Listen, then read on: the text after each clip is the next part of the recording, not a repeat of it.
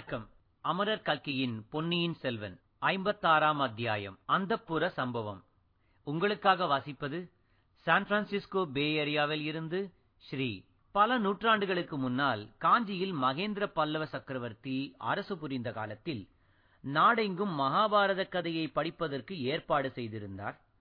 பௌத்த சமண மதங்களின் பிரச்சாரத்தினால் மக்கள் சாதுக்களாகப் போயிருந்த தமிழ்நாட்டில் மீண்டும் வீர உணர்ச்சி தளிர்த்து பரவ வேண்டும் என்பதற்காக அந்த ஏற்பாடு செய்தார்.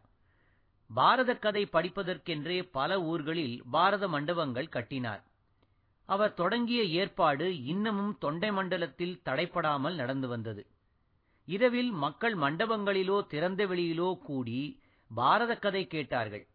பாரத பெருங்கதையையும் பாரதத்திலுள்ள கிளை கதைகளையும் பாட்டிலும் பண்ணிலும் வசனத்திலும் அமைத்து வீராவேசத்துடன் சொல்லக்கூடிய பாடினிகள் பலர் தோன்றினார்கள். அர்ஜுனன் தீர்த்த யாத்திரை சென்றிருந்த போது மணிபுரியை அடுத்த வனத்தில் மணிபுரி ராஜகுமாரியான சித்ராங்கியை கண்டான்.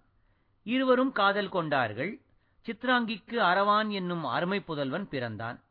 மலைநாட்டு கோமகளுக்கு அர்ஜுனனால் பிறந்த மகனானதால் அரவான் மகா வீரனாயிருந்தான். பாரத யுத்தம் நடக்கப் போகிறது என்று அறிந்து அவனும் பாண்டவர் படையில் சேர வந்து சேர்ந்தான். போர் தொடங்குவதற்கு முன்னால் சகல லட்சணங்களும் பொருந்திய மகாவீரனான இளைஞன் ஒருவனை களபலி கொடுக்க வேண்டும் என்று பேச்சு வந்தபோது இதோ நான் இருக்கிறேன் என்னை களபலியாக கொடுங்கள் என்று அரவான் முன்வந்தான் அவனைக் காட்டிலும் சிறந்த வீரன் யாரும் பாண்டவர் பக்கத்தில் இல்லாதபடியால் தானாக முன்வந்த அரவானையே பலி கொடுக்க வேண்டியதாயிற்று. தன்னுடைய கட்சியின் வெற்றிக்காக தன் உயிரை தியாகம் செய்த வீர அரவானின் கதை தமிழ் மக்களின் உள்ளத்தை கொள்ளை கொண்டது. திரௌபதி அம்மனுக்கு கோயில் கட்டிய இடங்களிலெல்லாம் பக்கத்தில் அரவானுக்கும் கோயில் கட்டி திருவிழா நடத்தினார்கள். மாமல்லபுரத்து ஐந்து ரதங்களின் அருகில் அன்றிரவு நடந்த அரவான் கதை முடிவடைந்து விட்டதாக தோன்றியது. மூன்று உலகமும் உடைய சுந்தர சோழ சக்கரவர்த்தி வாழ்க! கோப்பரகேசரி ஆதித்த கரிகாலன் வாழ்க!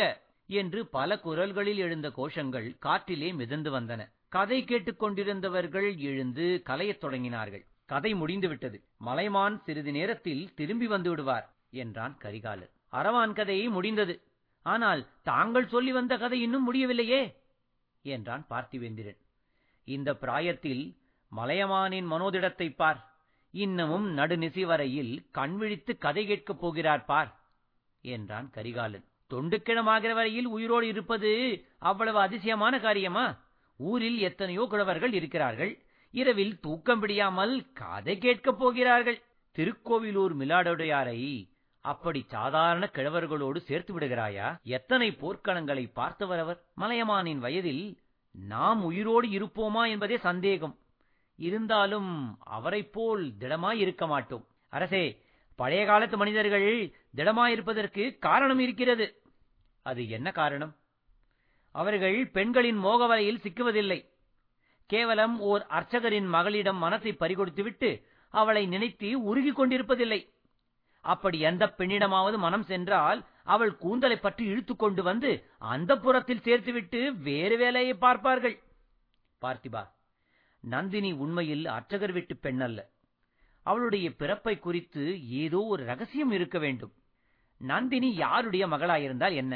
அர்ச்சகர் மகளாயிருந்தால் என்ன? அரசர் மகளாயிருந்தால் என்ன? அல்லது அனாதை பெண்ணாயிருந்தால் என்ன? அந்த இன்னொரு கிழவர் பெரிய பழுவேட்டரையரை பாருங்கள். எங்கேயோ வழியில் அவளை பார்த்தார். உடனே இழுத்துக்கொண்டு வந்து எட்டோடு ஒன்பது என்று அந்த புறத்தில் அடைத்தார். நண்பா அதை நினைத்தால் எனக்கு அதிசயமாகத்தான் இருக்கிறது. எதை நினைத்தால்? அந்த கிழவர் எப்படி இவளுடைய வலையில் சிக்கினார் என்பதைத்தானே? இல்லை இல்லை. ஒரு காலத்தில் என்னை காதலித்ததாகச் சொன்னவள் பிறகு வீரபாண்டியனை காதலித்து அவன் உயிரை காப்பாற்ற முயன்றவள் இந்த தொண்டுக்கிழவரை மணந்து கொள்ள எவ்வாறு சம்மதித்தாள்? அதை நினைத்தால்தான் அதிசயமாய் இருக்கிறது எனக்கு அது ஒன்றும் அதிசயமாக தோன்றவில்லை.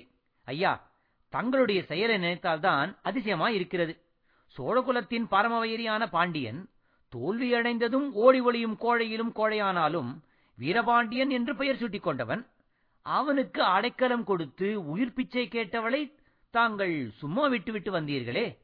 அதை எண்ணினால்தான் அதிசயத்திலும் அதிசயமாய் இருக்கிறது. ஒன்று அவளையும் அங்கேயே கத்தியால் வெட்டி போட்டிருக்க வேண்டும். அதற்கு விருப்பமில்லாவிட்டால் காலையும் கையையும் சேர்த்து கட்டி சிறைப்படுத்தி வந்திருக்க வேண்டும். இந்த இரண்டில் ஒன்று செய்யாமல் சும்மா விட்டுவிட்டு வந்தீர்களே. இப்போது எனக்கு கூட ஞாபகம் வருகிறது. அரசே அந்த குடிசையின் வாசலில் தாங்கள் வீரபாண்டியன் உடலை தூக்கிக் கொண்டு வந்து போட்டீர்கள். நாங்கள் அனைவரும் வெறி கொண்டவர்களைப் போல் வெற்றி முழக்கம் செய்தோம். அதற்கு நடுவில் குடிசைக்குள்ளே இருந்து விம்மல் சத்தம் ஒன்று வந்தது. அது யார் என்று நான் கேட்டேன். யாரோ அர்ச்சகர் குடும்பத்து பெண்கள். ஏற்கனவே அவர்கள் பீதி அடைந்து கதிகலங்கி போயிருக்கிறார்கள். நீங்கள் யாரும் உள்ளே போக வேண்டாம் என்றீர்கள். வெற்றி வெறியில் இருந்த நாங்களும் அதை பொருட்படுத்தவில்லை. உடனே எல்லாருமாக வீரபாண்டியனுடைய தலையை எடுத்துக்கொண்டு கிளம்பினோம். தாங்களும் எங்களுடன் வந்தீர்கள். ஆனால் எங்கள் களிப்பிலும் கொண்டாட்டத்திலும் அவ்வளவாக தாங்கள் கலந்து கொள்ளவில்லை. உற்சாகம் குன்றி காணப்பட்டீர்கள். நான் காரணம் கேட்டேன். தாங்கள் ஏதோ சமாதானம் சொன்னீர்கள். தங்களுக்கு ஏதும் பலமான காயம் பட்டிருக்குமோ என்று நான் சந்தேகித்து கேட்டது கூட எனக்கு இப்போது ஞாபகம் வருகிறது என்றான் பார்த்திபேந்திரன். என் உடம்பில் ஒன்றும் காயம்படவில்லை பார்த்திபா உள்ளத்தில் என்றும் ஆறாத காயம் பட்டுவிட்டது. வீரபாண்டியன் படுத்து கிடந்த கட்டிலுக்கு முன்னால் வந்து அவள் கைகூப்பி என்னிடம் உயிர் பிச்சை கேட்ட காட்சி. என் மனத்தை விட்டு அகலவில்லை. ஐயோ அவள் கேட்பதை கொடுக்காமல் போய்விட்டோமே என்று என் மனம் என்று என் மனம் பதைபதைத்தது. என் உயிரை கொடுப்பதன் மூலம் வீரபாண்டியனை உயிர்ப்பித்து அவளிடம் சேர்க்க முடியுமானால் அப்படியே நான் செய்திருப்பேன். இது முடியாதபடியால் என்னை நானே நொந்து கொண்டேன். என்னை நானே சபித்துக் கொண்டேன். பார்த்திபா நம்முடைய வல்லமைகளைப் பற்றி நாம் எவ்வளவோ நினைத்துக் கொள்கிறோம். நம்மால் ஆகாத காரியம் ஒன்றுமே இல்லை என்று கருதி இருமாப்பு அடைகிறோம். அரசர்களிடம் மகாவிஷ்ணுவின் அம்சம் இருக்கிறது என்று ஓலைச்சுவடிகளில் எழுதி வைத்திருப்பதை கேட்டுவிட்டு அதை கூட உண்மை என்று நம்பிவிடுகிறோம். ஆனால் உடலை விட்டு பிரிந்து போன ஆவையை திரும்பக் கொண்டு வரும் வல்லமை நமக்கு உண்டா? அரசகுலத்தில் பிறந்த யாருக்காவது இருந்திருக்கிறதா? நம்மால் உயிரை வாங்கத்தான் முடியும். ஆனால் உயிரை கொடுக்கும் சக்தி மனிதர்களாக பிறந்த யாருக்கும் இல்லை. அப்படி இல்லாமல் இருப்பதே மிக நல்லது. அந்த வல்லமை தங்களுக்கு இருந்திருந்தால் எவ்வளவு தவறான காரியம் நடந்து போயிருக்கும்? பாண்டியனுக்கு மறுபடியும் உயிரை கொடுத்திருப்பீர்கள். அவன் மீண்டும் எங்கேயாவது மலைப்போந்தில் போய் ஒளிந்திருப்பான். பாண்டிய நாட்டு யுத்தம் ஒருவேளை இன்னும் நடந்து கொண்டிருக்கும்.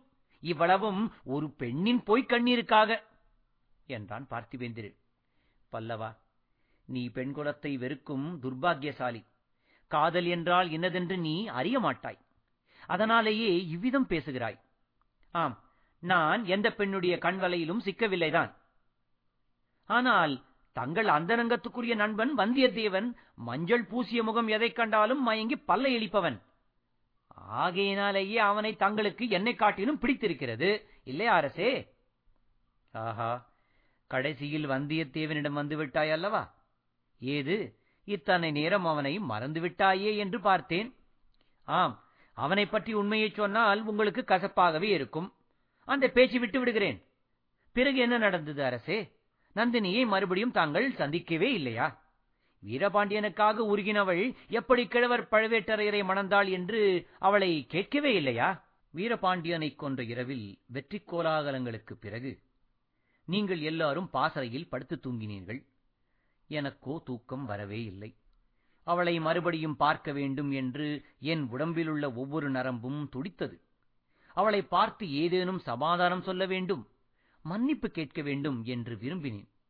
மற்றொரு சமயம் அவள் பேரில் எனக்கு பொங்கியிருந்த கோபத்தை கொட்ட வேண்டும் என்று ஆவேசம் உண்டாயிற்று.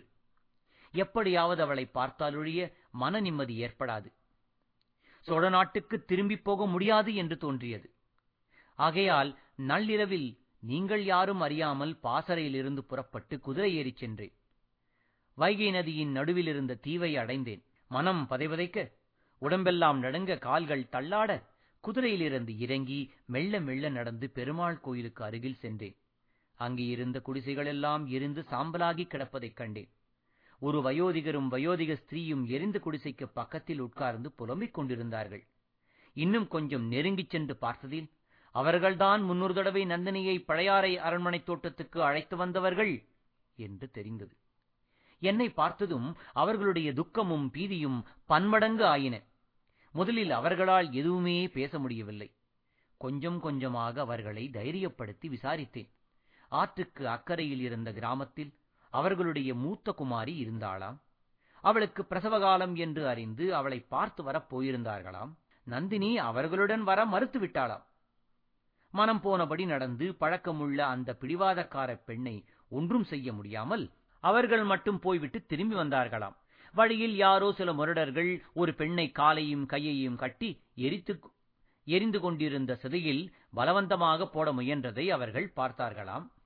யுத்த காலத்தில் இத்தகைய விபரீதங்கள் நடப்பது இயல்பு என்று எண்ணி அவர்களுக்கு அருகில் போகவும் பயந்து கொண்டு விரைவாக இங்கே வந்து சேர்ந்தார்களாம். வந்து பார்த்தால் குடிசைகள் பற்றி எரிந்து கிடந்தனவாம். நந்தினியையும் காணவில்லையாம். இந்த விவரத்தை சொல்லிவிட்டு அர்ச்சகரும் அவர் மனைவியும் இளவரசே எங்கள் மகள் எங்கே? எங்கள் அருமை குமாரி எங்கே? என்று கதறினார்கள். அவர்கள் நந்தினியின் உண்மை பெற்றோர்கள் அல்ல என்று எனக்கு முன்னமே தெரிந்திருந்தது. இப்போது அது சர்வ நிச்சயமாயிற்று. உண்மையில் பெற்றவர்களாகியிருந்தால் இப்படி தனியாக விட்டுவிட்டு போயிருப்பார்களா? ஆகையால் அவர்கள் பேரில் எனக்கு இரக்கமோ அனுதாபமோ உண்டாகவில்லை. நந்தினியின் கதியைப் பற்றி சொல்ல முடியாத துக்கம் ஏற்பட்டு நெஞ்சை அடைத்தது. உங்கள் மகள் எறிந்த சிதையை தேடிப் போய் நீங்களும் எரிந்து செத்துப்போங்கள் என்று வயிற்றெரிச்சல் தீர அவர்களை சபித்துவிட்டு திரும்பி பொழுது விடுவதற்குள் பாசறைக்கு வந்து சேர்ந்தேன். நீங்கள் எல்லாரும் நன்றாக தூங்கிக் கொண்டிருந்தீர்கள். நான் போனது திரும்பி வந்தது ஒன்றும் உங்களில் யாருக்கும் தெரியாது. ஆம் இளவரசே தெரியாதுதான். அதற்கு பிறகும் இத்தனை காலமாக இதையெல்லாம் தங்கள் மனத்திலேயே வைத்துக் கொண்டிருந்ததை நினைத்தால் வியப்பாய் இருக்கிறது. சிநேக தர்மத்துக்கு இவ்வளவு மாறாக தாங்கள் நடந்து கொள்வீர்கள் என்று நான் கனவிலும் எண்ணவில்லை.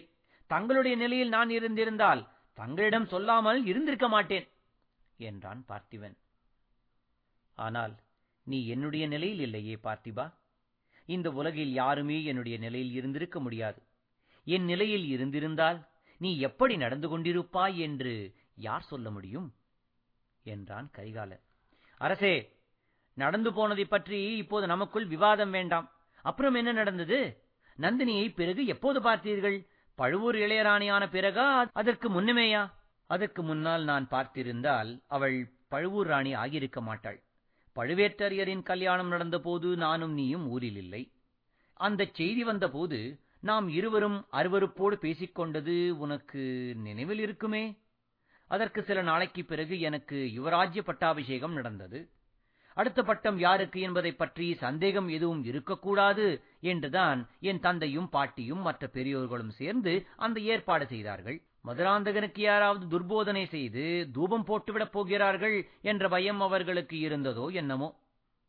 இளவரசு பட்டம் கட்டியதோடு பரகேசரி பட்டம் அளித்து என் பெயராலேயே கல்வெட்டு சாசனம் ஏற்படுத்தும் உரிமையையும் அளித்தார்கள். இனி இச்சோழ சாம்ராஜ்யத்தை ஆளும் பொறுப்பு முழுதும் உனக்கே என்று என் அருமை தந்தை மனமாற வாயார கூறினார். அதை நாட்டார் நகரத்தார் அமைச்சர்கள் தளபதிகள் அனைவரும் ஒப்புக்கொண்டு ஜெயகோஷம் செய்தார்கள்.